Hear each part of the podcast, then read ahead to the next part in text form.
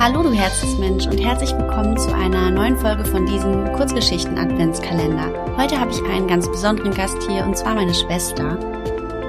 Sie wird dir heute eine Geschichte aus dem Buch 111 Herzensweisheiten von Gisela Rieger vorlesen. Die Geschichte zeigt, dass manchmal alles anders kommt, als man denkt. Ungeplante Liebe. Nach dem Tod meiner Mama lebte ich viele Jahre allein mit meinem Vater zusammen. Er versuchte stets, mir die Mutter zu ersetzen und war immer für mich da. Ja, uns verband eine ganz besondere Herzensbeziehung. Als ich erwachsen wurde, versuchte ich immer öfter meinen Papa zu überreden, dass er doch seine Augen für eine neue Frau in seinem Leben offen halten solle. Doch er winkte immer nur lächelnd ab und meinte, ich hab ja dich, mein Sonnenschein.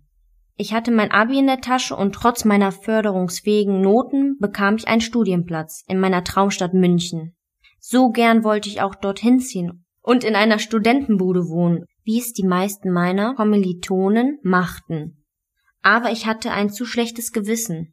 Meinen geliebten Papa alleine lassen, der sich in den letzten Jahren so rührend um mich gekümmert hat? Nein, das brachte ich nicht übers Herz. Und so pendelte ich jeden Tag mit dem Zug hin und her. Doch die Sehnsucht nach Selbstständigkeit wurde immer größer. Also beschloss ich für meinen Vater per Internet eine Frau zu suchen. Ganz gespannt erwartete ich auf meine Anzeige Tochter sucht für viele Rückmeldungen. Es antwortete auch so manche Frau, doch keins der Profile konnte ich mir für meinen Papa vorstellen. Zudem wohnten die meisten auch viel zu weit entfernt. Ja, und eine Antwort kam von einem jungen Mann, der ein ähnliches Anliegen wie ich hatte und den passenden Mann für seine Mutter suchte. Da er in München wohnte, trafen wir uns dort, um es zu besprechen.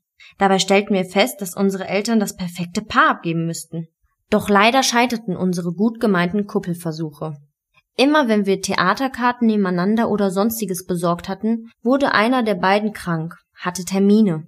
Mittlerweile waren wir insgeheim sogar froh darüber, denn bei unseren diversen Kuppeltreffen, wie wir diese nannten, stellten sich ganz andere Gemeinsamkeiten heraus. Wir hatten uns Hals über Kopf ineinander verliebt. Als wir unseren Eltern mitteilten, dass es da jemanden an unserer Seite gäbe, waren diese natürlich sehr neugierig. So reservierten wir einen Tisch in unserem Lieblingsrestaurant für ein Kennenlerntreffen. Die Mutter meines Freundes war sichtlich angetan von mir und nicht nur von mir. Somit fruchteten unsere Kuppelversuche schließlich doch, wenn auch mit etwas Verspätung.